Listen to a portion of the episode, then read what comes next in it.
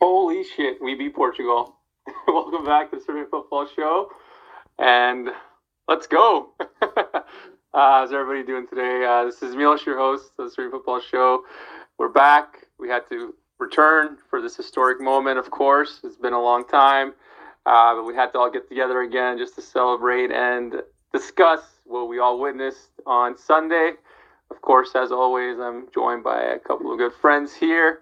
Uh, first, we have Luca from, I think you're in beautiful Miami this week. Luca, how, how are you feeling? How's everything right now? Hey, man. Uh, life couldn't be better right now, man. The, the sun is shining in Miami, uh, beautiful weather, and we get to go to the World Cup, man, in Qatar. Uh, yeah, it's no no words can describe. You're right. You're right, man. and then also we have uh, our man Veli joining us from also sunny Adelaide, Australia. Veli, how are you feeling, my man?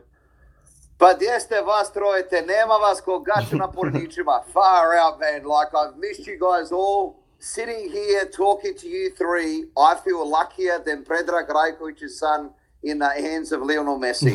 That's how lucky I feel. oh, man. Glad, glad that we're all back. And uh, also, our man Alexa joining us from uh, probably not so sunny and warm Belgrade, Serbia. Alexa, how are you doing tonight? Doing absolutely wonderfully in this crappy November evening in a month that I usually hate, but I'm doing great. And if I may, I'd like to just take up a quick minute before we get into the nitty gritty and before we start drooling all over how well we played, because we do owe a small explanation to our listening base, which is not small. Uh, we've been away for a while. Uh, we're aware of that. A lot of stuff's happened in the meantime. Luca has become a master of cryptocurrency That's right. and has actually started to do well. Veli, despite the fact most of us assume that he is a beer chugging maniac, still has some business that he has to take care of because he has to pay for all the trips he's going to have, and he has been efficient with that.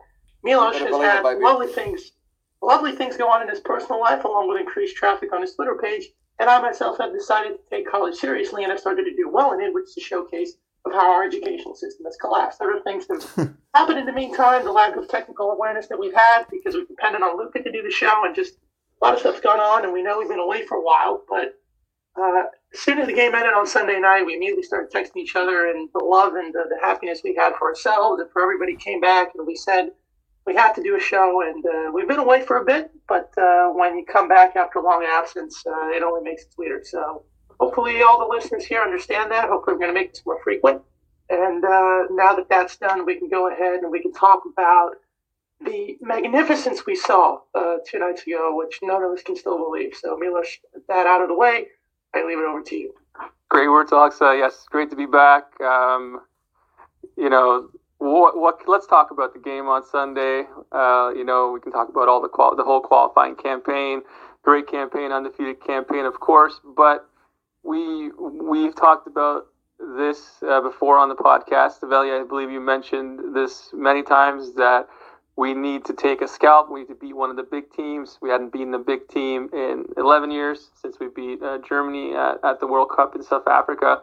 And we finally did it again. And this time we did it in dominant fashion. I'm sure we all remember the game against Germany. It wasn't exactly dominant, it wasn't exactly comfortable. It was pretty uh, tense and stressful. But this game, I would, I would say that we were the better team throughout. And we were in Lisbon in front of 60,000 Portuguese fans uh, against all odds. They were the favorites. Uh, their whole team was healthy. They just had Pepe uh, Pep out with, with the red card. But I mean, what what more can you say? One of the, if not the greatest performance I've seen in my life from the national team. I've never been so proud. I literally cried like a little girl for five ten minutes after the game. I couldn't believe it. I still can't believe it. It was amazing, and it's exactly what we needed. Uh, this is something that we have been waiting for forever. And it's amazing that our team finally gave us a performance that we knew for so long they were capable of giving us. You know, all these years, we've seen disappointments, we've seen poor play, failure after failure, and things not clicking. But that whole time, we knew that they could do way better. And this is why we thought that, because clearly, I mean, the team's not different. This is the exact same team, pretty much, that played in the last qualifiers, that you know, was so poor against Scotland and, and had a rough Nations League and, and the qualifying campaign and all that, right? It's the exact same team. There's no, there's very little difference. Maybe there's a lot, which is a difference, but that's very little is different now than was during the last qualifiers. The only thing that is different is the manager. That's all we can say. Pixie has come in, brought authority, brought confidence, but brought self belief and a plan, and the players love him and respect him, and he's made all the difference, and it's amazing to see. And uh, you know, this is just a start, I believe. Even you know today, he's saying that this is just the beginning, the first chapter, and I believe he's right. I mean, he's he's here for the long term. He's not going anywhere. He has a plan, and the players are have all more than bought in. We saw we saw one of our best performances ever on Sunday, and, you know we won in spectacular fashion. The players are, are at an all-time high in confidence, are we're also at an all-time high in, in talent, I believe, as well. And right now, this is our prime. I believe that the next year's World Cup and then the Euros after will be a big chance for us to do something special because this generation is coming into its prime, into its own, and we can, you know, we showed on Sunday that we can play with anybody. Luca, what were your uh, thoughts on the game and, and your general feelings right now? Uh, before I begin, man, I, there's something I need to say. Uh, to all the doubters, whoever doubted like that we had a talented team or the quality of players to compete and win and do something big, I think that's all been erased now, or at least it should be. Because before it was always like, oh, our players are just not good enough. They don't care, whatever it may be. But mostly it was about the quality of the players that we have. And I was always on the side of, hey, these players are good enough. They just need a belief. And finally, it looks like they have the belief to win. You don't just go into Lisbon, into the home of one of the best teams in Europe, in the world, and win like that. You just don't do it. You need a self belief. And right after uh, the game, um, I, I was getting, trying to find anything I can, getting my hands on anything I can to listen to. Uh, any sort of commentary on what what I just witnessed. You know, I was in I was in the mood, obviously feeling good, and just wanted to uh, keep the adrenaline and the dopamine coming. So, um, you know, I, I, I was listening to uh, uh, Pixie gave an interview uh, outside the hotel after the uh, after the win, and um, he said, obviously, you need to be an optimist in football, and you need to uh, believe that you're going to win, and you need to believe that you can dominate with your style of play which is just so much different. That's that's kind of been his message throughout these qualifyings, and that's his philosophy um, on football. But it's just so damn refreshing to hear that, and it's been refreshing to hear that. But now that it's actually like culminated in a in a victory in Lisbon that took took us to the World Cup is just that much sweeter. Um, now going to the game, uh, obviously you know second minute guys. I mean let's be honest. Uh, I think everybody had that feeling as soon as the as soon as they scored that goal and we didn't get that uh, foul called. Um, oh, it's gonna be it's gonna be another one of those games, man, where it just all falls apart. It's just it's too big of a moment. The nerves are getting to them. Uh, whatever whatever you want to use as an excuse, you know, I thought of it. Definitely went through my mind. Um, even I saw uh, Pixie out of character on the sideline, uh, yelling at the rep and getting a yellow card. You know, usually extremely calm presence on the on the sideline, and I just thought it was going to be another one of those moments. And let's also be honest, that foul on uh. I mean, obviously, look, that foul would have been called 99 out of out of 100 times uh, for any yeah, team. How do, you, how do you not call that in the second minute? Yeah, yeah, exactly, man. Like, even even if it's not a foul, it would have been called a foul. Any ref would have called that. So I thought I thought it was going to be you know one of those times again. But then what I saw right after that, which just kind of blew my mind, man. Especially in that first half. Uh, we got got up, got our heads together. We were in the game right away, starting to possess the ball, starting to dominate. Every time we were in possession, we looked dangerous, stringing passes together. Um, the Portuguese were just on the back foot; they had no answer for the for the pressure. And obviously, we know in the 33rd minute, um, culminated in a goal. Uh, beautiful shot by uh, Tadic. Obviously deflected a little bit, but went in. Uh, Rui Patricio couldn't keep it out. Um, and you know, at halftime, I texted my brother who was also watching the game, and I said, you know, I, told him, look, we got this. Like not not not in that in that concise sense, but we're playing really well, and this is extremely doable. Um, and then obviously we know what happened, man, when Mitrovic put in that 90th minute goal. But uh, look, at the end of the day, the better team won. You can't deny that. Just like looking at the stats, you go to Lisbon, you outshoot, you outpossess, you outpass uh, Portugal with superstar Portugal. I mean, you just don't do that, man. And and it, it, it goes to the confidence of this team. It goes to the confidence of the manager in the players of this team, and it goes to the just to the overall belief that we we can and should play with the best in the world. I believe after the game they were singing "We want Brazil next." Um, so you know, it just it's just beautiful, beautiful to see, man. And um, there's just some people I need to give a shout out to. Obviously, Pixie. None of this would be uh, possible without his input, without his desire to win, without his belief that we're gonna win, um, and his management style. Obviously, you can see the players trust the hell out of him. Obviously, you can see he has a great relationship with them, and that just comes from being a, a great, you know, football player of our nation. Um, and he knows the mindset of the players and how they need to be psyched up and how to get that belief system in them. I mean, he gets them laughing. He gets them in the mood to, for the big game. He, he gets them concentrated on the task. He gets them concentrated more, most importantly, on the style of play that we all want to see, that attacking style of play. We've always had, at least recently, we've had attacking players that we just never utilized. And now we're finally utilizing them in a proper manner that really, really suits our game. Other than other than Stojkovic, and obviously the, the, the whole team played great, but I have to give a shout out to an unsung hero, I believe, uh, during that match, and that was um, that was Pavlovic in, in defense. I mean, if I'm a if I'm a club manager and I'm watching that game, I'm doing of any club, I'm doing whatever I can to sign that kid because he was an absolute monster, a rock, a whatever your tower, whatever you want to you want to call him in defense, man. I mean, I was so damn impressed. He was all over the pitch, go bombing forward.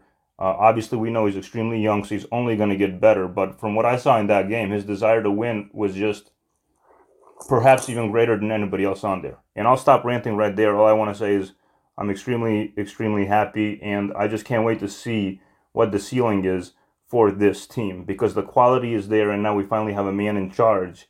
Um, that is getting the best out of these players in a system that we all love watching. It's beautiful, man. Uh, great points, Luca. And you're you're completely right. We were the better team in this game. And if you go back to the first game against Portugal in Belgrade, we were the better team in the second half. So we so altogether we were the better team in three of the four halves in in this most important tie of this group. And with that, you have to say that we deserve to go first. We deserve to go uh, top of the group, and we deserve to go directly to the World Cup. Now, some Portuguese fans might be a little bit upset still about what happened in Belgrade and the last minute goal and whatnot, but let's be serious. Uh, there, you know, the the refs stayed them, stayed them against Ireland twice.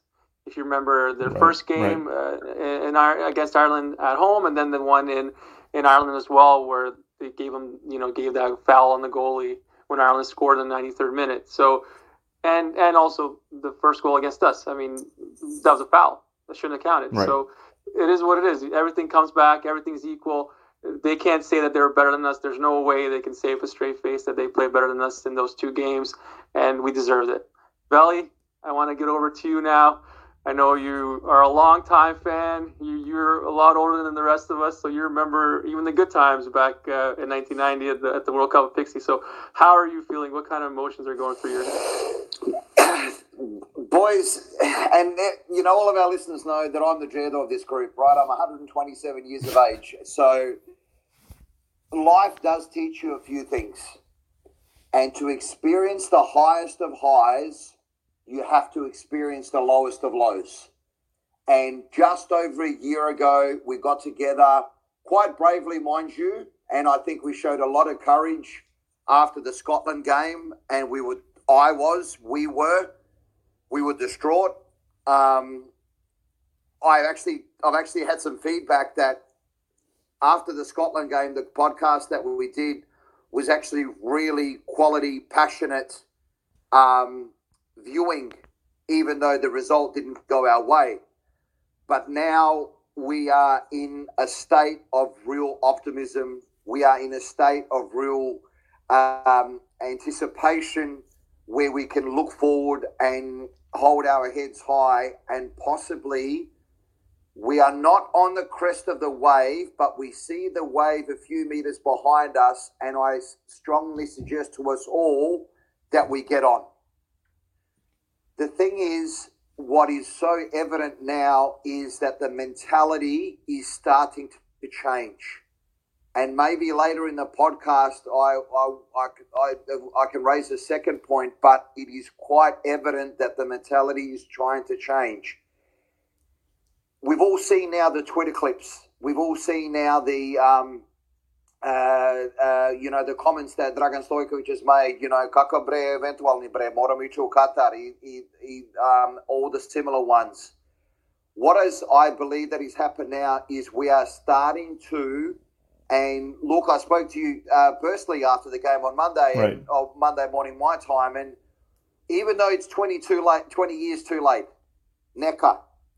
You know, like Jebiga, we go. We don't have that song Kasno Marko Stižu na Kosovo for no reason. You know what I mean? Like at times it just take, takes us it takes us that little while longer, but when we do it, I believe that we'll do it properly, and I believe that we'll do it better than anyone else around us there are two significant moments, not just in the Portugal game, the last one, but in the quali- in the qualifying campaign. Because at the end of the day, we needed to get to be level on points with Portugal to make that last game um, mean something. And I think this is where things have, have shown evidence of real change. Number one was the second half versus Portugal uh, in in Belgrade. So there must have been something that was said, and I think you know it's been um, uh, we we um, on a previous podcast, even though we've had a break, we discussed that there must have been something said to give the guys courage in the second half to to show them to get the message across to them that a comeback is on offer if we do these certain things right. And the other one that I think a lot of people do miss, and I'm not saying that as a um, criticism rather than a, uh, I just say it rather than a comment, is I believe that Dragan Stojkovic installed a calm into the team. And nothing was more evident than the Ireland game that we played in Dublin. And let's face it, we conceded a goal that was worse defending than my comedy, right? It was really, really bad but somehow he must have installed a calm into the team to say, you know what, these things happen, and what are we going to focus on? Are we going to focus on that own goal that we conceded, or are we going to con- uh, focus on the 85 minutes of which we absolutely dominated? I remember a previous Irish um, manager, you know, like um, uh, comment, commented after the game uh, for the Serbian Ireland game in Dublin. He said, guys, just get your head around this. We were battered we were battered by a far better side that on this form will go to the World Cup. And Dragan, uh, Dragan Stojkovic and Brian Kerr, there was the ex-manager of the Republic of Ireland, both got it right. We both went. And what is really evident, I'm not sure if many uh, of our listeners have saw the Twitter feed of which when Dragan Stojkovic had the uh, interview with uh, Jovana, she did the old RTS breakfast show and the, the the clip that he had there, he just says, "I believe in what I need to do. I believe in my methods. I believe in my knowledge. I believe in my work, and then I also believe in the players that are out there." Now, the way that I saw that it was a translation was "fuck off, leave me alone, and um, let me do my work." And I think internally, that message has got through to the FSS to let the man do his job and we are starting to come out of the old generation of over caution and almost fear, of which we sort of now, in hindsight, had a little bit uh, under the Tumbakovic uh, short reign. And we are getting to an area of positivity. We are getting to an area of optimism through hard work and faith in our players and faith in our talent. Milosha, you quite rightly said, mate, there was no real change between the um, Nations League, Scotland qualifying, European Championships qualifying, whatever it is. The, the real change was after the World Cup in Russia. So the players were basically the same. So there must have been something in between the years that was changed, that was switched on, and all credit to them. I won't harp on everything that I agree with what Milos has just said, with Luca's just said, and as we all know, when Alexa follows me, it's a lot more intelligent than what I have to say, but I completely see and it's evident to us all that there is a change in mentality and ako bogda that will rub off to the rest of the FFS, FSS, that will rub off through our underage teams that are having a, a rough trot at the moment, and that will rub off into the nation as, as a whole, into the nation in general, because, ladies and gentlemen, boys and girls, we are at the start of something special. There is a lot that needs to go our way. The World Cup draw needs to go in our way. The group that we get drawn in, but we are on we are on the start of something, and therefore I believe it's a cause of great optimism, and I believe that Dragan Stojkovic's legacy will be not just with the players, but with future managers of our football teams, whether they be club or country, our representatio or the underage teams that's why I believe at this point in time, that will be his legacy. He will change the mentality finally, and then we will re- realize the results as um, results into the future. Amen, Veli. And when we won the uh, 2015 under 20 World Cup, we were all kind of saying, you know, the 2022, 2026 is when that generation is going to be entering uh, a prime in their careers and that's our best chance to achieve something. Well, here we are. I mean, this is 2021. We're almost there. We just saw our national team play one of the best games ever. So, as I think, great point there, Veli. I think we are on the edge of something special, and this is just the beginning. And we cannot afford to do anything to mess this up. And as you mentioned about FSS, you know, not doing anything since Stojkovic took over and and being quiet I think the thing is, I, I, I believe that he is in, fully in charge of FSS. I think ever since you know Kokis was pushed aside back when Stojkovic started, I, I, I, believe he's the president, the economist, the manager. I, I think he's fully in charge. I, I think he has full control. Uh, obviously, you know they can't come out and say that, but I, I believe that is the case. And great, I, I'm glad he's in charge because ever since he took over, we haven't seen anything stupid. So just just keep keep it like this, and I'm sure we'll be more than fine going forward. Uh, Alexa, I know you're anxious to give us your thoughts. Uh, how are you doing right now? well, I'm kind of a kind of mad at Melly because he said everything I wanted to say and so succinctly. Uh, he, he, was absolutely wonderful in everything he said, and so were both of you guys. Um, first of all, I, I still can't quite believe it. You know, I've, I've spent two days in, in, in just complete shock, and, and the comparison that I think is very apropos. Like after the Norway game, uh, I walked out, went through the city center. It was, I remember it was October 9th. It was three o'clock in the afternoon. It was a beautiful day. You know, there wasn't cloud in the sky. You know, the, the birds were flying and, and, you know, leaves were falling. People were smiling and everything was happy. Everyone was talking about the game. It was one of those days you felt just so glad to be alive. And it felt like a huge burden went off my chest because we won a game that we were all very anxious about, very scared of. Um, and a similar thing happened here. Again, went to the city and people were overjoyed. But I, I don't get, I don't have that type of feeling primarily because I still can't believe it happened. I, I kind of refuse to accept that we actually went and not just won, but won in the fashion that we did against the opponent that we did. And I think it's going to take me like five, six months. It's, it's going to take me like probably until the, the Qatar to figure out, my God, we just beat Portugal and Portugal. And yes, they've been in a different form, and yes, they've had their issues, and I understand that um, that, that they've been in a downward sort of trend since they won the title five years ago, but that is still a ridiculously stacked team, first of all. It's their most stacked generation in terms of talent that they've ever had. Second of all, you're going to a place where they haven't lost in six years. Funnily enough, the last team they lost to at home was Albania. And then before that, it was Greece. It's like the Balkan nations have this thing against Portugal. I don't know what it is.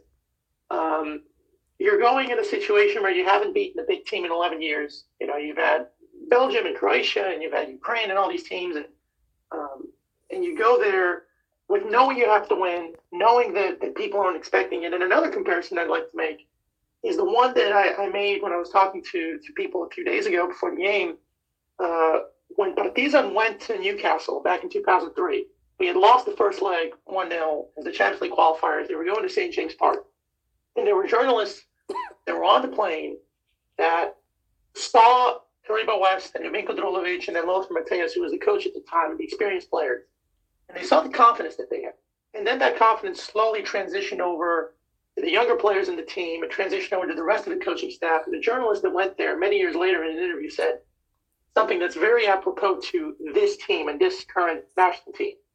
They looked like a group of people that was prepared to achieve something great in a moment in time when something great was not expected of uh, or very few people expected of it. You can say 14.7%. I know Milish is going to get that reference very efficiently. Uh, and that's kind of how it, that's kind of how it felt. Uh, if we did a poll, obviously we knew how well the team played. We knew that we had a team that could score goals in bunches and score them in wonderful ways. But you are going up against a team that's got you know, a lot of great players, and it's got at least two good players in every position and two or three great players in certain positions. And your history is against you. The officiating can be against you because we've seen Balkan nations go up against big teams in crunch games and qualifiers, and they've had the officiating just completely screw them over. I mean, I need to remind people what happened to Bosnia, you know, on two occasions, and what's happened to Slovenia and other teams in the past. So, if you go there, and not only do you win, you win convincingly. I mean, we had more possession, more shots, a better idea. We crunched them in everything, and uh, that's the change in, in, just the mentality that we had as well conceding in the second minute that, that most teams in the past would have crumbled. But this team just played on, played thoroughly, consistently, and when you work hard and when you work efficiently and when you make sensible decisions, you get the rewards like we have.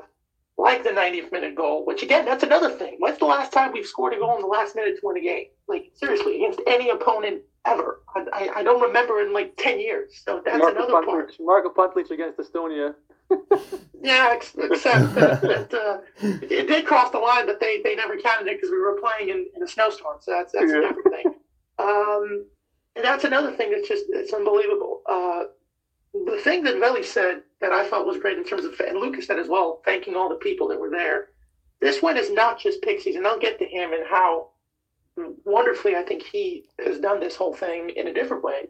But this is the success of, of guys like, you know, Dragoslav Stepanovic, who gave Dusan Tadic his break for Vojvodina. This is the success of Jelko Kasanovic, who helped a lot of the young Red Star players, like of Rajkovic and Grujic and the other guys that were on the team.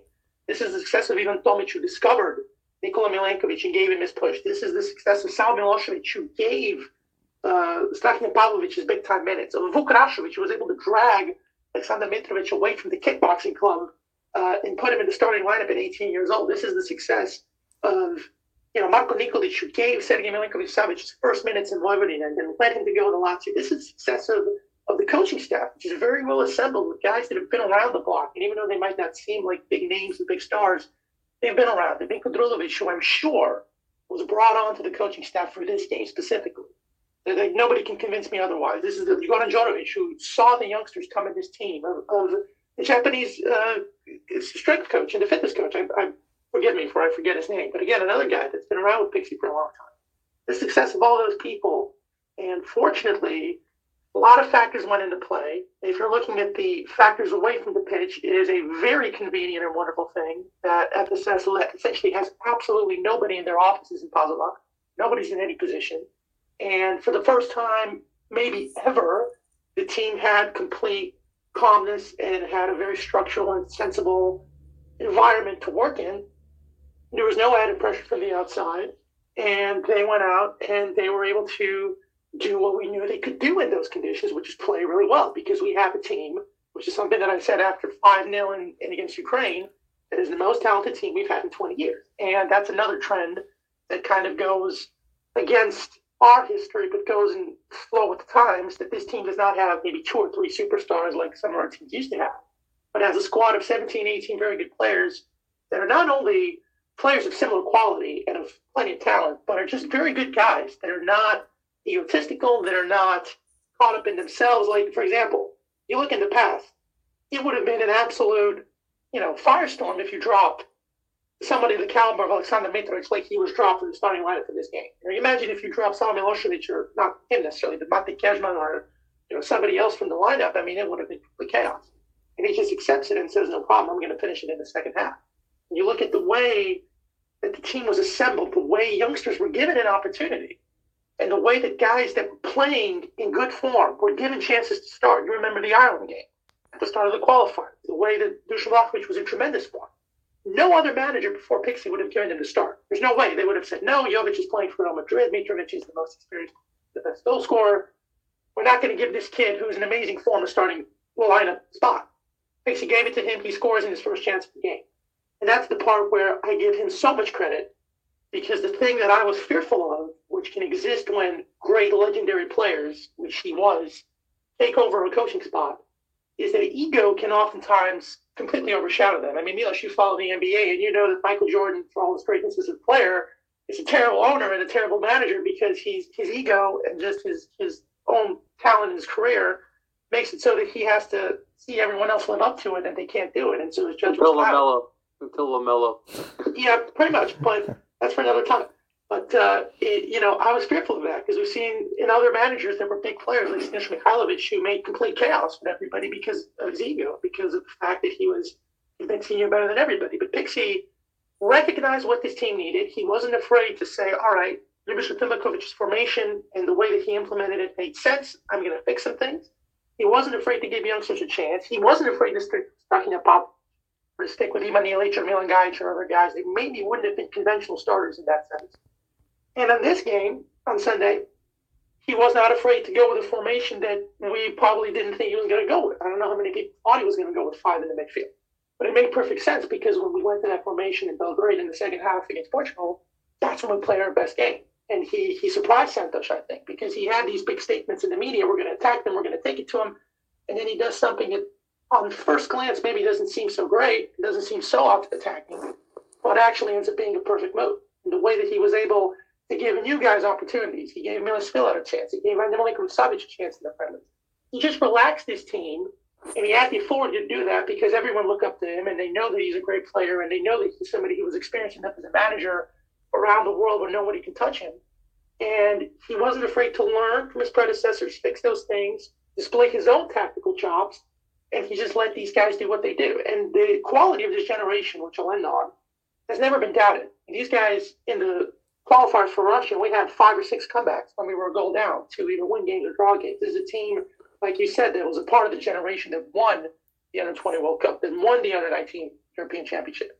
This is a team of guys that, for all the chaos about the money that was given to them, immediately gave that money uh, to, to charity, or at least hoped for that money to go to charity. Of guys that work very hard and that you know sign autographs and are model citizens and don't drink and don't smoke and don't make stupid chaotic things away from the pitch and the talent is obvious, and it's always been there. It was just about letting them do it. And a little bit of luck went their way, and they just started to win a few games that they needed to win. And the end result was the performance on Sunday, which is the best performance I've seen. It's one thing when you dominate against Wales or Austria and Norway and good teams, but it's another thing entirely to take it to a team that still, for all of its faults, is a top 10 team in the world and certainly a top five or top 16 in Europe. So it's a second consecutive World Cup appearance. And it's something that, of course, there's time until Qatar. There's time for people to get reelected in the FSS. There's more money to be at stake.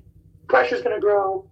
But if there's ever a generation of players, and if there's ever a person or an authority or a personality that can handle all of that, I do believe it's Pixie, and I do believe that he wants to stay here for a long time. I do believe that he relishes in that prospect, and I think that he's not phased by it. He looks so calm and composed, and some of the statements he was making during the qualifiers made me kind of raise an eyebrow because it was very different to what we get used to seeing. And I said, all right, you better go back it up. But every single time he was able to back it up. And that's why he's a great personality and a leader and why people look up to him and why we're sitting here commenting. So he deserves credit for believing in himself, but also all the credit for not being afraid to learn from his mistakes and make changes and do whatever's right. And all the players as well. We can get into the nitty gritty and the tactical performances and the individual greatness of all the players, which we will do in a bit. But it's just an amazing feeling to see a group of people working hard, being fair, being honest with each other, being honest towards the craft that they love, and seeing that get rewarded. And the feeling that I have is something that is just incredible. I've been smiling like a fool, and I will be smiling like a fool until the draw. I mean, I've had all day long. The FIFA rankings, and I'm looking at what pot we're going to be in, and this is the kind of stuff you dream of. This is why you become a football fan. This is why you love your national team. And anybody that says international football is overrated, they haven't got a pot to piss in or a winner to throw it out because I don't know of any feeling that can match the feeling I had after the final whistle on Sunday night. I rolled my ankle as all to prove it. So I think Yeah, and- that's enough for me. And what about all the people who said that uh, people in Serbia don't care about the national team? Yeah, they were the same people who were all on the on the street celebrating, right? Exactly, man. Remember those comments? People are going to care more about the Flog the, basketball air, derby. flog the airport as well, mind you. That uh, went on and waited for them outside the airport with the, the horns and everything. Yeah, We're Yeah, always yeah. a nation of great principle. You know that. Remember, people are saying uh, the day up, people are going to care more about the basketball derby game. Yeah, I don't hear anybody talking about that at all. Well, it depends on who you ask, but uh, yeah, well, Right, let me. Let, can I just? Can I just still say out of experience, and it's got. No, I'm only just doing that out of personal memories that I have. I've been to the European Championships for volleyball, for basketball, the World Champs for basketball. I've been to Davis Cup ties. Football is still number one, goodness, and that's that's how it is, right? And we still have so much love and admiration, which you still can't um, express in words for all those other sports, and rightly so. But football is still number one. So um, you know, when the guys came back from the kids came back from New Zealand, and they had all those, you know, it was the largest, thousand the largest one ever was that Yeah. 2015. Foot, football, that football is that still ends the one. debate. There's no debate. The, the you the under 20s had the craziest, largest Docek of all of them. Absolutely. The basketball, the only one Novak. that's comparable is the one that Novak had when he won Wimbledon. and Even then, Exactly. like, you know, all these comments of people saying, "Oh, people in Serbia don't care about the national team. They don't care about football." It's it's it's BS. They only don't. They pretend they don't care because we weren't doing well. But as soon as there's even a little slither of posi- positivity, you see the euphoria start. You see the bandwagon come back. It, it's just the way it is. Like you can, nobody will ever be able to convince me that football is. And by the way, that doesn't sport. have to be a bad thing. I don't blame people for being disenchanted. I don't like we said we That's talked right. about the Qatar friendly before the Portugal game. I don't blame there for being very few people in the stadium because the ticket prices and the scheduling of the game and all that. But it's about being consistent and being fair. And if there was ever a team that deserved its support, like I will be greatly disappointed if in March, when we will have our friendlies and hopefully we have them here, that the stadium's not at least mostly full. Because if there's one team that deserves it, I mean, come on now. Like I understand you might not like FSS and all that. It's not like your clubs are much better and yet you're But packing the Alexa, stadium for that. Alexa, Alexa, don't. No, I'm not talking to you personally, obviously, but I'm just saying this. out, Don't put it out of reach of the common man.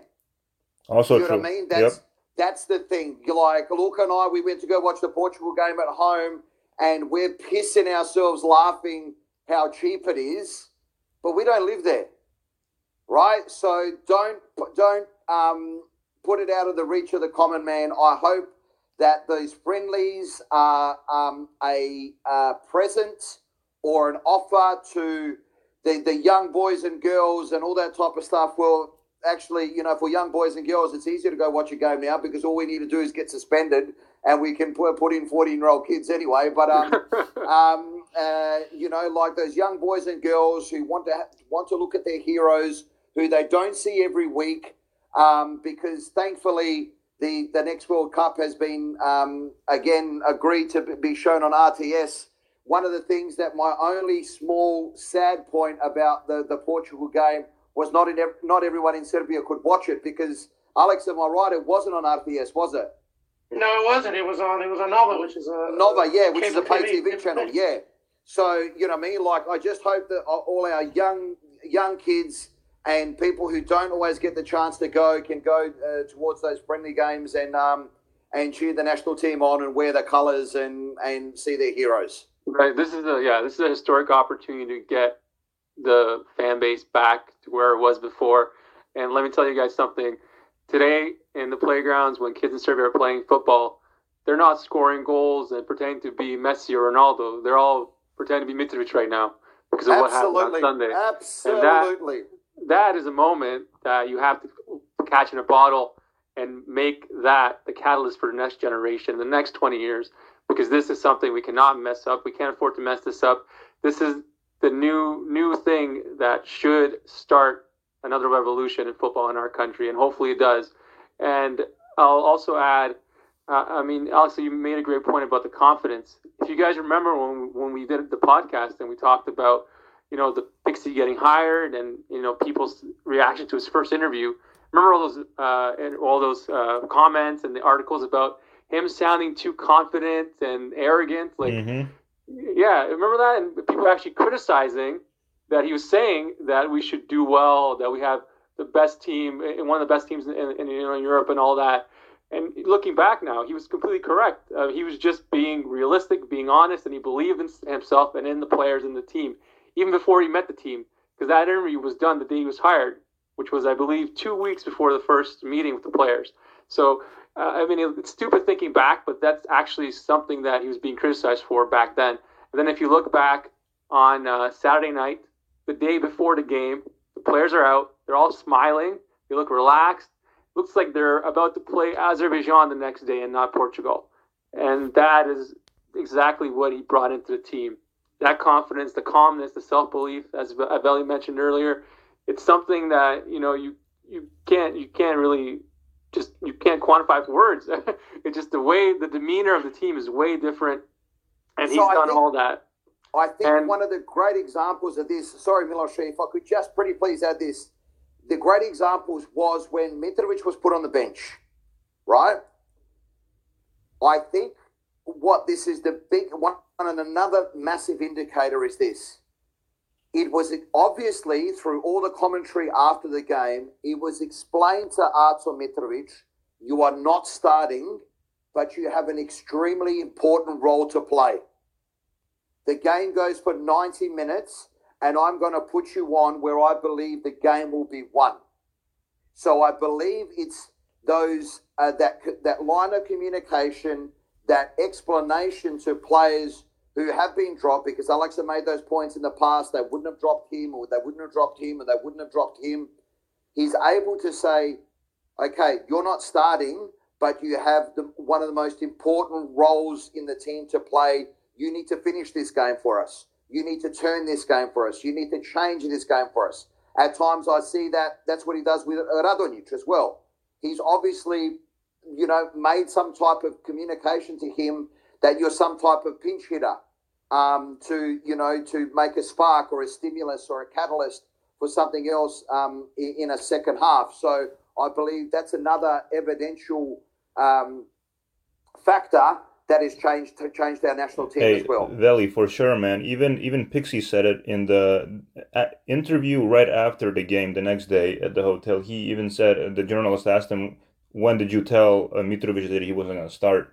And um, Pixie said, "You know, I, I, we were just taking a walk, and I pulled him aside, and I said to him very calmly."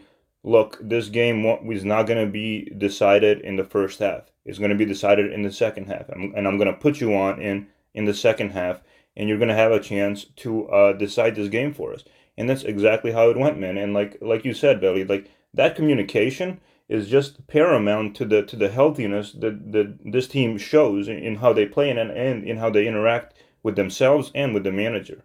And then um, just one more point on on uh, Milos, what you said about um, Pixie with that interview, that interview when he first got hired, right? And then and then how he was being, how the journalists were saying he was overly confident and everything. I mean, look, guys, this this generation of players was just screaming for somebody like that, and I believe we gave Pixie on this podcast praise when we talked about that first interview about, wow, man, that is just so damn refreshing to hear. Because all we hear is like, you know, we'll do our best and we'll go out there and give them a hard game and all of this, and then you see the formation and there's like uh, it's overly defensive, and you know people are not playing where they should be playing, or certain people are not in the game.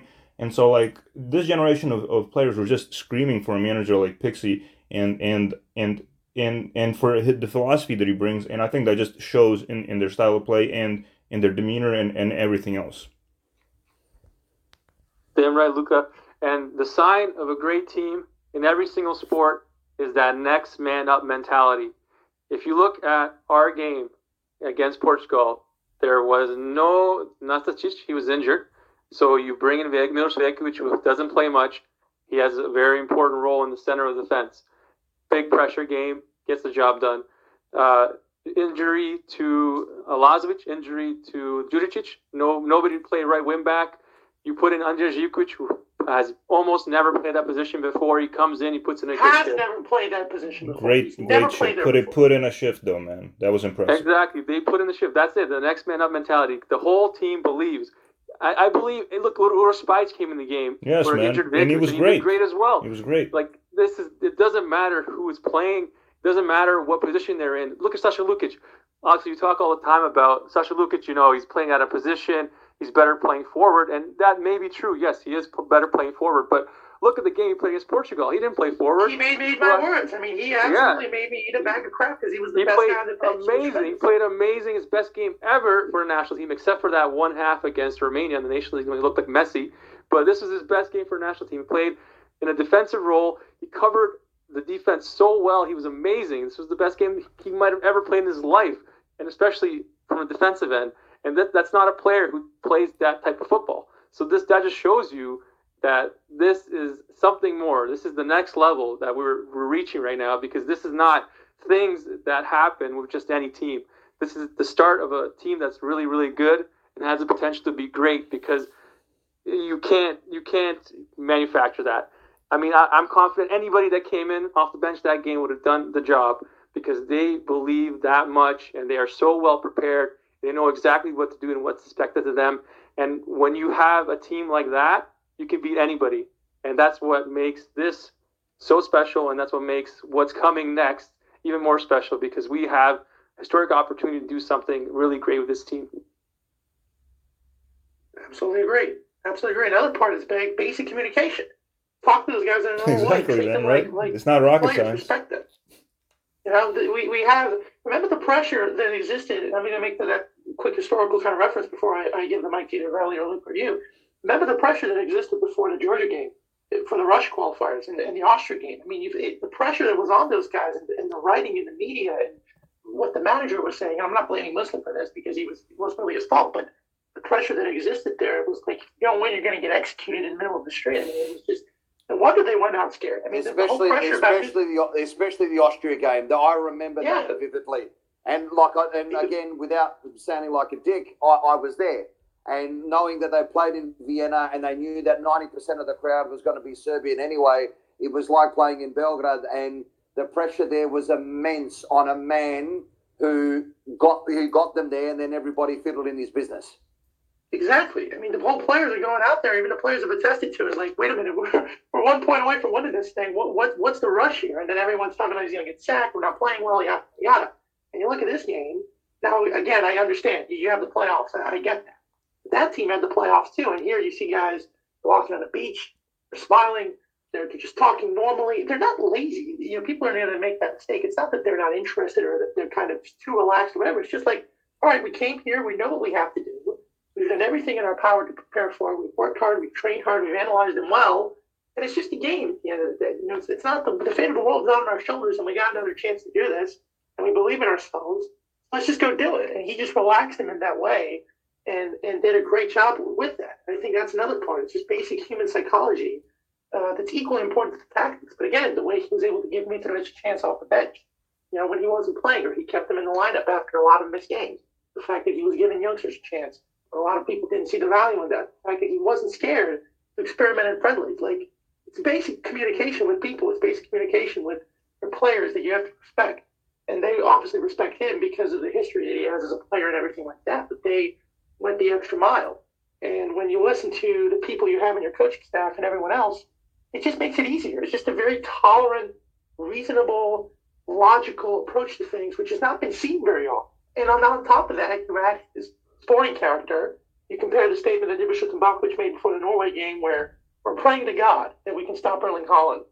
Here you have, wait a minute, we have to go to the World Cup. There's no ifs, ands, or buts. Like, it's, it's refreshing to see somebody accept his, I don't want to say responsibility, but accept his role and look up to live, live up to that role. Which is very rare here in Serbia. It's just not just in sports, but in life. And when you see that, and the players, and I think the media, and I think that the fans are just begging for that. They're surrounded by all that stuff every day. They've seen it on the pitch too many times. When you see somebody like that who's not scared, who has the chops to back it up, which he showed in the first three games, it's refreshing. And I'm going to end on this point, or when you guys take over. We didn't do the show for five months. And yes, a lot of stuff happened in the meantime with the clubs doing well in Europe, and you know there were obviously games that were played, and we played well, and we could have talked about everything that went on in all those games for an hour and a half to two hours after each match. But it was flagrantly evident from the third game on that this was going to be the game for all the marbles on Sunday night because the team was playing so well. It was so balanced. It was it was accomplishing everything it needed to do. It was hitting all the right notes, and you could see things were going to go that way. That it wasn't like we were going to add much to the topic because we were saying what everybody was saying. And that's the biggest testament to how well things were run consistently. And the fact that team didn't drop its head. Team believed in itself and it, it, it aimed for the stars and it wasn't scared to go there.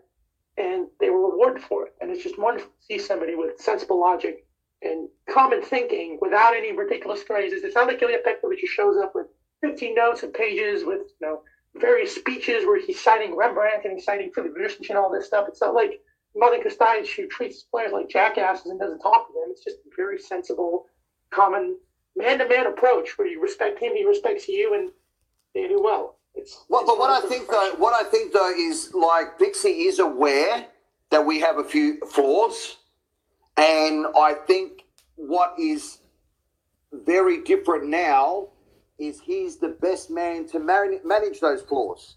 Okay, the game against Portugal, we all know was all or nothing, right? A draw did no uh, did no use for us, and obviously a loss had no use for us ever. So we gamble, we we we didn't gamble. We made a educated decision to play that way, and we got up. But I still think as time goes on, he knows that Nemanja Gudelj and Sasha Lukic are extremely important players in the way that our team plays. And I believe that he would also know that he's not convinced in the position of goalkeeper moving forward who's our number one. But the thing is that I am I am so convinced that he's actually the right man to make those decisions and to value every single one of those players in the squad for the position and the part they have to play in the journey that we need to go um, uh, go on. So that's that's what I find the massive self assurance. Yeah, and I think whoever he starts, we're all going to be like, okay, sure, go ahead. Exactly. Absolutely, absolutely. Yeah, like, how can we argue Absolutely. with anything he does, right? If he puts Vanya in goal, sure, man, go ahead. I, I love it. Great job, you know. Because And if boys- anything, if anything, I don't think he's got that position in his head 100% satisfied yet. Whether it's Yeah. Or Vanya or, or uh, Rajkovic or Dmitrovic and all that, but Predrag Rajkovic, brother, that beard needs to go. It's fucking terrible. all right? It's been worse Like, than if- the beard.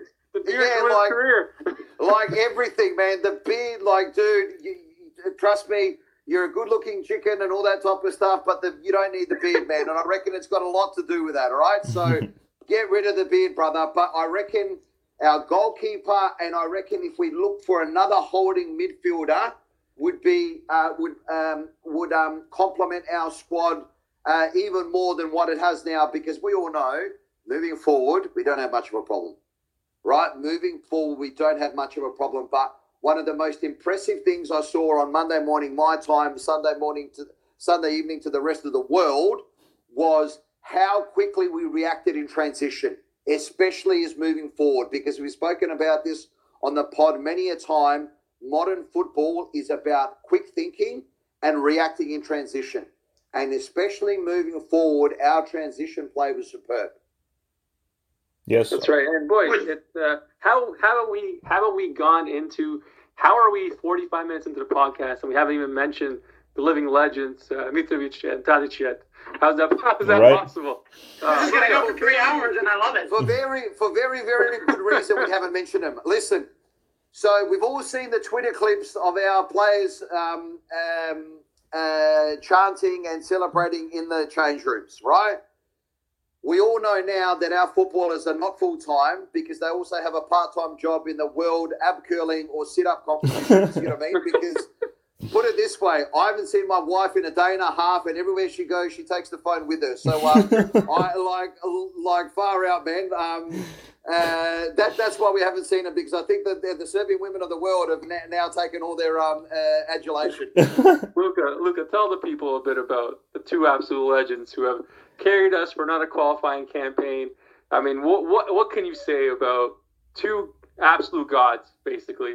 Hey man, isn't it beautiful life's poetry that Mitrovic misses that uh, penalty against Scotland and scores this 90th minute goal? And they're what is it like a year apart almost? Um, And he eats a pizza. and he That's eats a real pizza and drinks a Coca Cola right afterwards, man. You know, That's it- a real man. He's just, to, just to stick, just to stick it to Ronaldo. Yeah, that was- remember. that was No awesome. Coca-Cola, yeah, screw you. Have some of that. that was awesome, man. I mean, You look, better get a, you better get a brand deal out of that. Come on, man. I know, I know, man. Hey, I, I heard that Coca Cola stock price shot up five billion dollars when he did that, dude. So Uh, but hey, man, you know what what to say about these guys, man? I mean, they're just the uh, the ultimate professionals, and and and not only that, but just like there's no controversy surrounding them. They're they're just a great role model for a young kid to look up to and say, I want to be like that. There's a perfect perfect uh, example you gave, uh, Milos, where you said, look, they're not the kids playing on the playground are trying to be like Mitrovic and not like some like Messi or Ronaldo like that.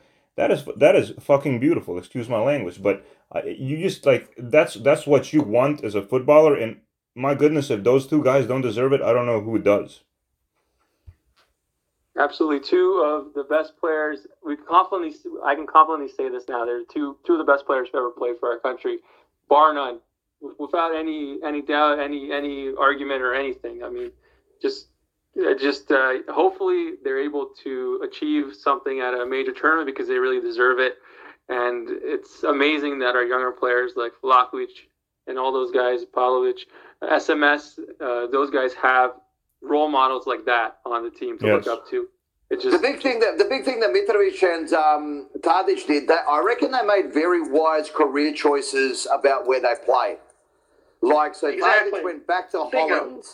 He went back to Holland and where you play for Ajax Amsterdam. I've been lucky enough to see two games of Ajax in their um uh, in their stadium. It's like an Ajax supporter goes watches the theatre.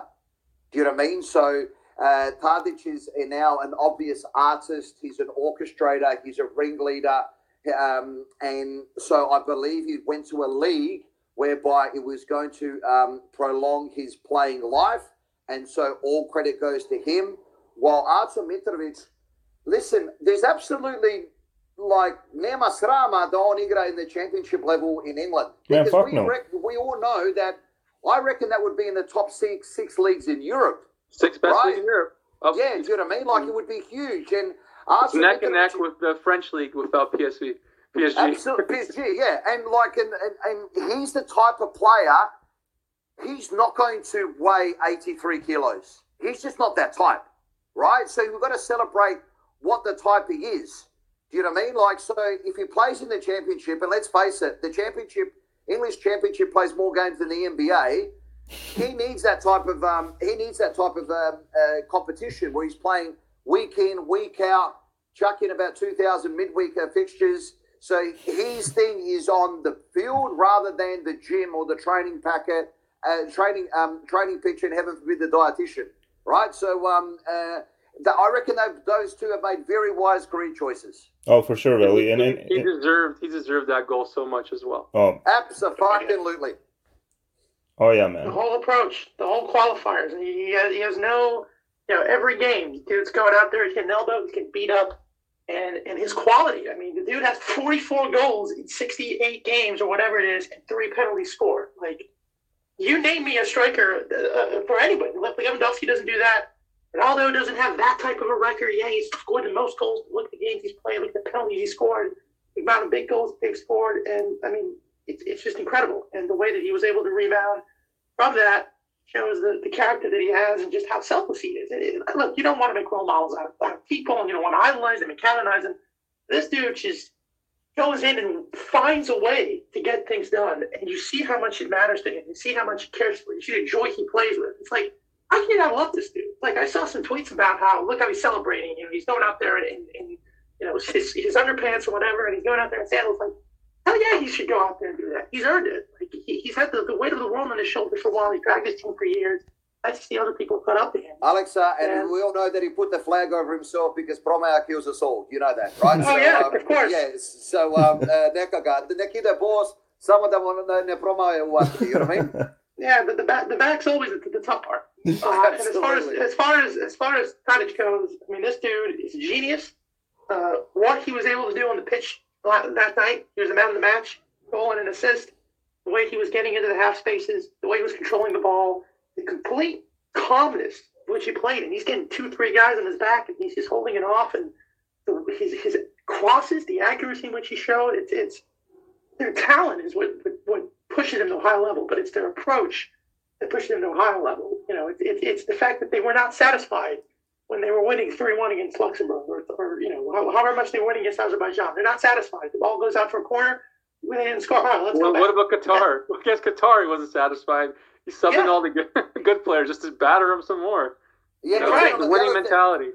gentlemen, you know, being the elder statesman in this group as well, and going to uh, Mitrovic's national team goal scoring record, and I am, as I said, the elder statesman here. I don't remember Serbia ever being drawn in a group with San Marino or Andorra or Liechtenstein or something like that. So he's never ha- he's never had that. well, not since to- not in not in like this generation. No, I, I absolutely, remember absolutely. 2004 for the 2006 World Cup. I think we had San Marino when Yesrich scored a all the all the bottom dweller teams, apart from the Faroes in 2010, and let's say in his era, 2014, you, you don't have that. You have Armenia is your worst team, and Armenia just until the last match day in these qualifiers. They were in it. chance They were in it. Yeah, they were in it. Absolutely. 20, 2018, the, the worst team is Moldova, a team that knocked points off, and Georgia that took points off everybody, beat Spain in a friendly. 2020, yeah, you have you know Lithuania, which you've played against a Lithuania. bunch of times, and, and Yeah, but Luxembourg, but you we see what never Luxembourg get- become. We never get Gibraltar. We never get Andorra. yeah, that's what we I never mean. get those Liechtenstein. ones. You never get them. You Liechtenstein. never get them. We never get the 10 nothing teams. You know. Not to mention that he, he has only three penalties scored. You know, you understand how hard it is to score that many goals and not Mhm. take penalties. Like, Yeah. And, that- and that- when you're getting beat absurd. up the whole time. Yeah, exactly. It's it's it's. So this is- I mean, this it- is it- where- we're is struggling. where- we're struggling for words because like all the four of us are trying to think. There is nothing to say. Dude, So this is where you sound like an old man and say someone in Costa is really zdrav. That's that's the that's the thing. Between Absolutely. now, between now and the end of next year, and then for the rest of his life, well, obviously, but between now and the next, someone there is really zdrav. And the happiness that we all have is just it, when you see hardworking people like he is, because he's not, you know, obviously he's talented and, he, and he's smart and he, you know, but when you see how much he cares and just when he wheels the ball into the goal, like that header, not to mention the skill that he had, because it's hard to head the ball down into the corner with power the way he did, but the way he just, two guys on his shirt, he just brushes them off like nothing. He just gets to that ball. The second goal he scored against Ireland at home, three guys are on him. He just wants to get there. You see guys, they either have it or they don't find a way to get things done. It makes me happy for them, and when you see how he celebrates and when you see how he, how he cares, it makes it all the better. And it's, it's he deserves like ten minutes of the show. I know that people are going to say you're you know this guy, Hey, Alex. you're not enough credit to this guy, but Hey, Alexa, if uh, Mitro keeps uh, adding up all these uh, goal bonuses at Fulham, I think Tony Khan's going to have to sell AEW to WWE and Vince McMahon, eh? ah, he's he's coming in for the title. He's he's got the main event. I'd like to see that. Uh, you know when you want it. So uh, Yeah. again, very quickly as well. I mean, we've still got time. Uh, all the guys over there. I mean, not to discredit anybody. I mean, yeah, he lost the ball for that goal, but he's been covering seven or eight positions in this team. Has been a revelation. I mean, revelation is so important. He's Anybody so that watches important. him can see how different. How, first of all, how many positions he can play. Second of all, how smart he is defensively. Third of all, the technical quality he possesses. The fact that he's a good guy who's not scared to go into any position. You look at the value of Pavlovic and Milenkovic, who were battered in the home game against Portugal. Come back, they're pressing. They don't care about Cancelo or Shelter Ronaldo. There's no fear in those guys. Absolutely no fear and no respect. And they're winning tackles. They're winning headers in the air. And look at how much Zivkovic was able to force Mendes not to get over the halfway line. Whereas he's never known as a defensive player. And yeah, he doesn't have the pace he used. He doesn't have the, this, this I guess the, uh, what's the word I'm looking for? Just the, the, the boost through the way he used to when he was in Partizan. But he still has the defensive solidity. He still has the tactical chop. You look at Vlahovic and how, my God, how that good that's. Oh, he was a problem, dude. We don't even give over. Vlahovic. He didn't score, obviously, but we don't give him enough credit, man. He was a problem. I mean, that that first Tadic goal was Vlahovic. Fifty percent of that was his goal. He like took away Absolutely. two defenders, went after the ball, it bounced in somebody's path, and then they passed it to Tadic. But yeah, man, like he was a problem. They they didn't really didn't have an answer. And let's not forget, he also hit the post and almost scored as well. Exactly. How- It's, it's like the Michael, like the Michael Owen factor when he broke through in England. People think we're terrified of him. And teams openly said, like, you imagine the defenders and Jose Fonte, all those guys, they see him running a sprint, or they see him get the ball in the box, they're petrified of it. And you can tell from the first minute on. You look at how much Kostic ran, the way he covered the entire length of that sideline, Oh yeah, and looked like he just got into the game. Sasha Lukic, we already mentioned how great he was. The guys that came off the bench, all the guys in the qualifier, like Ivan Ilic and, and Gajic and other players that were given chances. Filip Juricic, who played out of position as a right wing back and didn't look bad while doing it. Uh, to have this much depth, because we've got 18, 19 very good players that can hop in at any time, and we can play different styles. Like, if we need to take the game to an opponent, we can do that. Even though this team is primarily set up for a counterattacking style, which we've seen many times, we can do that. If we need to beat you up with long ball, smash mouth ball, we certainly can do that. And if we need to play tiki taka in a way, we can do that because that first goal Definitely. was essentially that. The ball, Lukic carries it, gets it to Kostic, back to Vlahovic, to Lukic, to Tadic, to this guy, to that guy, goes to Tadic, he scored like seven, eight passes in that move. And that's the versatility of this team in a positional sense, in a tactical sense. It's it's unbelievable. Very few teams have that luxury that they can play different styles and they have as much depth as we do. And they can score good goals. We've scored, I don't know how many, 15, 16 goals. Milos, you did the tweet 18. uh, 18, of the 18. Of the 18, at least half of them were beautiful. Yep. At least half of them were amazing. Like the goal that, that we scored against Portugal I think, was the best goal, the second one in the history of the national team that I've ever seen. All the other goals, like And what about Mitrovic's chip? We even forget about that one in the first game against Ireland. I mean, that was that- a freaking world class goal. to see how well they played and to see how well and how sexy the football is. And you know it's hard in international football because you're not with guys. You know, you have very few times where you can meet up and you can actively work on stuff in the training ground. They look like they played together for 15 years. Like to do that much in such a short period of time, it's it's it's marvelous. Like we're running out of things to say, and yet we could do this show for another four hours and we'd still be talking. Alex, I, I love that you, uh, Alex. I love that you mentioned that they were they weren't scared and there was no fear. I know some people, you know, were a bit negative when uh, Milenkovic took that shot from distance, or when uh, Pavlovic tried to do that turn on the sideline. Oh yeah, Uh, but but that just shows they're not scared. I mean, they had no fear. Like, sure, let me let me let me let me peg this in.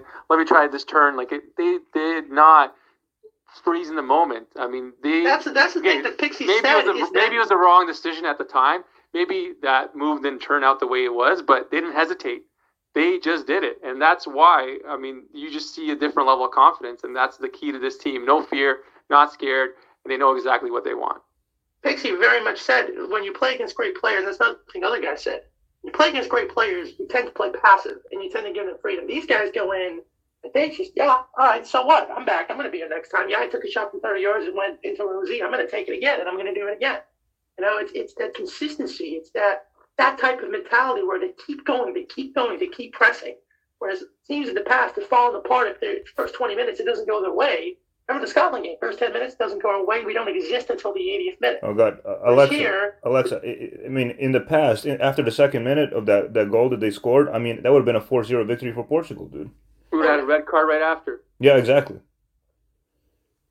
that, One thing I that's think is going to be massively evident as well next year is I don't think that Dragan Stojkovic is going to take the Nations League lightly either. Oh no, I no, think, he's not. I think I think he's going to really plan for that as well. That that set of games in in June. Um, yeah, he, he might experiment a little bit more with the friendly games that he has, just like in the same attitude he had with the Qatar uh, with the two Qatar fixtures. But I reckon he is really going to take the Nations League seriously and to put us in the best possible position should anything happen. Because Nedo Bože, but you know we can get injuries and suspensions and things like that. I reckon he wants to put the national team in the best possible position that he can in every competitive match that we play. For sure, man, and and that's also about building that winning mentality, right? You can't just be passive about some games and and and, and not others. It's like it, it's consistency that builds that winning mentality, and and and he's shown. I mean, just like against Qatar here, when he was like, you know, 2-0, obviously we're gonna win, and he just throws on like our starters. So like, you just want to see that. Absolutely. Yeah, uh, it's it's the best. I, I think we can all agree that we are extremely happy, extremely proud, extremely thrilled, and extremely excited for what is coming next. I mean, uh, I we're all going to be smiling until Qatar. There's nothing that can ruin our mood other than you know. let's okay. Let's not jinx. Yeah, let's don't jinx it, that. But, but I think I think uh, for for today, I, I think we probably covered everything. Unless you guys have something else to add before we uh, before we say One goodbye. One last till next week. question before we finish it. Who was the man of the match for you guys? That's all I want to know. Um, for me, I think. Um, well, first I'll give a shout out to SMS Sergey. I, I don't think we mentioned him much today, but he's been fantastic the entire qualifying campaign. He was Tremendous fantastic again. defensively, which was a huge Yeah. question mark against him. How is he going to fare against the huge. He was It was tremendous defensively.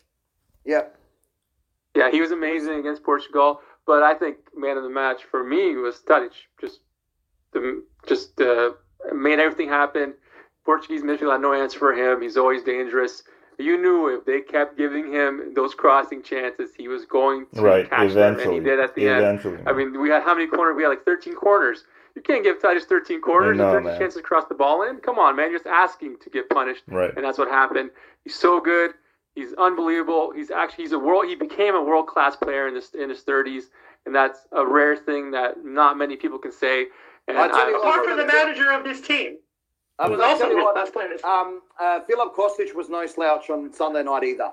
Do you know what I mean? Yeah. Like, um, I think he, I think he's uh, he had a very very important role to play, and I I thought he was no slouch either. Uh, for me, I, I already mentioned him, but it would have to be Pavlovic, man. I was just super impressed by him. I mean, he gave me energy watching the game uh, right there, you know, through the screen. So I can only imagine what he did for his teammates on the pitch. Um, phenomenal, phenomenal defensive display. Well, my pick, like I said, it's got to be Lukic because I didn't expect him to do that well. I was actually hoping Grujic would start, but he absolutely shoved it back in my face. And then not only that, but Nikola Milenkovic, after the disaster he had against Portugal and the very bad finish to the game against Ireland, won at least three one-v-one tackles, passed the ball comfortably, was getting as forward as, as Pavlovic was, pressing in their half, a threat during the corners, not scared of their pressure at all. Absolutely sensational. As coming back from an injury as well, mind you, because he was out for two or three games before that. So it, it, two guys again, another part of this team working hard to overcome their failures of the past rise back up again. Hey, hey, w- w- one, one, one final question before we wrap it up. On that final play in the 94th minute when uh, they had a Portugal had a breakaway and it looked like they were gonna, you know, they got past. It, they had like it was like three on one, and then Pavlovic cleared that ball, and you were like, "Thank God." Tell me you guys weren't holding your breath on that play. Oh, I was shitting myself straight up. I'm not gonna lie. I was like, "Oh fuck." fair, I was still in What do you mean? What do you goal. mean holding? I skipped about five. Exactly. The, Uh, the Mitrovic goal, I, I, I was still in shock because I, I thought the ball hit the side net. Oh, me too, man, yeah, Of course, for I'm sure. jumping. I'm rolling my ankle. I'm rolling all over the place. Even my parents, who don't give a crap about you know football, they're, they're jumping and we're high fiving, and, and the whole place erupted. I mean, there were flares, and gunshots that went off after the final whistle. I mean, you can't write this stuff. That's why you play. And it's, it's This is it. This is- amazing. This is this is what we live for. This is why we endured Estonia, Armenia, Kazakhstan, Azerbaijan, Finland, uh, oh, Macedonia, and all those tens all those of moments. thousands of dollars to get there. Fuck me. Exactly. But Yeah. was Money all well spent, fun. baby. And now- Yeah, Yeah, now- go, Billy. No, Milos, I've just, you know, at the end, I'd love to do a shout out, buddy. So um, this is live radio. So um, uh, talk about cutting everyone off. Sorry, man. Go, Alexa. No, very quickly, just to, to make a point. Uh, I don't even know what, I- what I was going to say, man. I, I'm just so happy just looking back at all this stuff, man. It's just I'm, I'm thinking about it, and I'm just I'm looking at the draws, and I'm thinking about the whole game, and it's just it's amazing. But uh, once again, very quickly before I, I end it, and I give you guys floor, all the shout out to our players, and uh, a message to Ronaldo. Tough luck, maybe next time, brother. Cheers. and yeah, and let's just say all, all the heartbreak, all the failures, all the bullshit that we dealt with for the last 10 years, 15 years, 20 years, for that one moment, that goal, that feeling after, the feeling that we have right now, the feeling we'll have for a long time, it was worth it. of course, we wish things went differently and, you know, we weren't so inconsistent and we didn't go through all this bullshit, but we did. And at the end, we got rewarded for it finally. And that's why it feels so good. And we're gonna get rewarded for it in the future. Mark my words. That's right, guys. Hey, what's Guys, in the I what's in the past does not matter. Let's just think about it. Guys, if I can, um, one la- one uh, one shout out. I won't be talking about um, Serbian football teams in, in Australia. We could do that in later pods. Uh, And we should out- do that in later pods. The boys have done very well, mind you. Absolutely, but we'll do do great. we'll do that in another pod. Um, uh, quick shout out again to all our listeners in Sydney and Melbourne in Australia who had to, for some reason that we'll never understand, live through horrible lockdowns. Um, always a massive shout out to our listeners, but my biggest shout out is to you three. One year and one week ago, we sat in real shock and in real sorrow, and we were passionate and we were angry. We And were drunk. disgusted. We were disgusted um, about what what happened to us. And I remember saying that, and we can look it up on the tapes, uh, you know, of old uh, of old um, uh, the old pod after the Scotland um, penalty loss. It was a, it is a great honour and uh, privilege to do this pod with you guys. Um, Miloša, we all know that you're going into some even exciting news in your life, and we always wish you wish you well. Luca, we know that the United States of America and only has 51 states now because you purchased Miami not, not long ago. That's And, uh, um, and uh, Alex, uh, mate, your knowledge is just insane. It is an honor and privilege to do this podcast with you guys. To all of our listeners, a massive shout out. We're going to get bigger and better, and we're going to be more frequent. We've got a lot to look forward to. So tell your friends about the pod. Tell your friends about um, the Serbian Footy Twitter account. Get on board, and mate, let's all have a lot of fun together. Luca, Valley, great words, buddy. Hey man, how, what you- what- how, how the hell am I supposed to top that, dude?